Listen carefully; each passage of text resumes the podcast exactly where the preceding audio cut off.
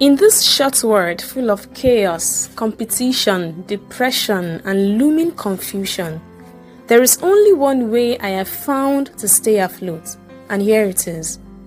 Find your purpose for existence and wake up every day pursuing it.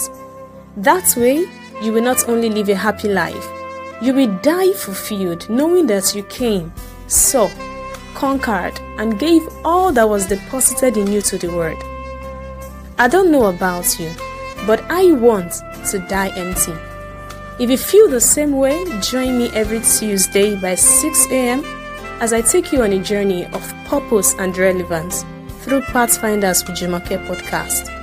You can listen to my podcast on Anchor FM, Breaker, SoundCloud, Spotify, Radio Republic, or simply visit my website www.pathfinders.com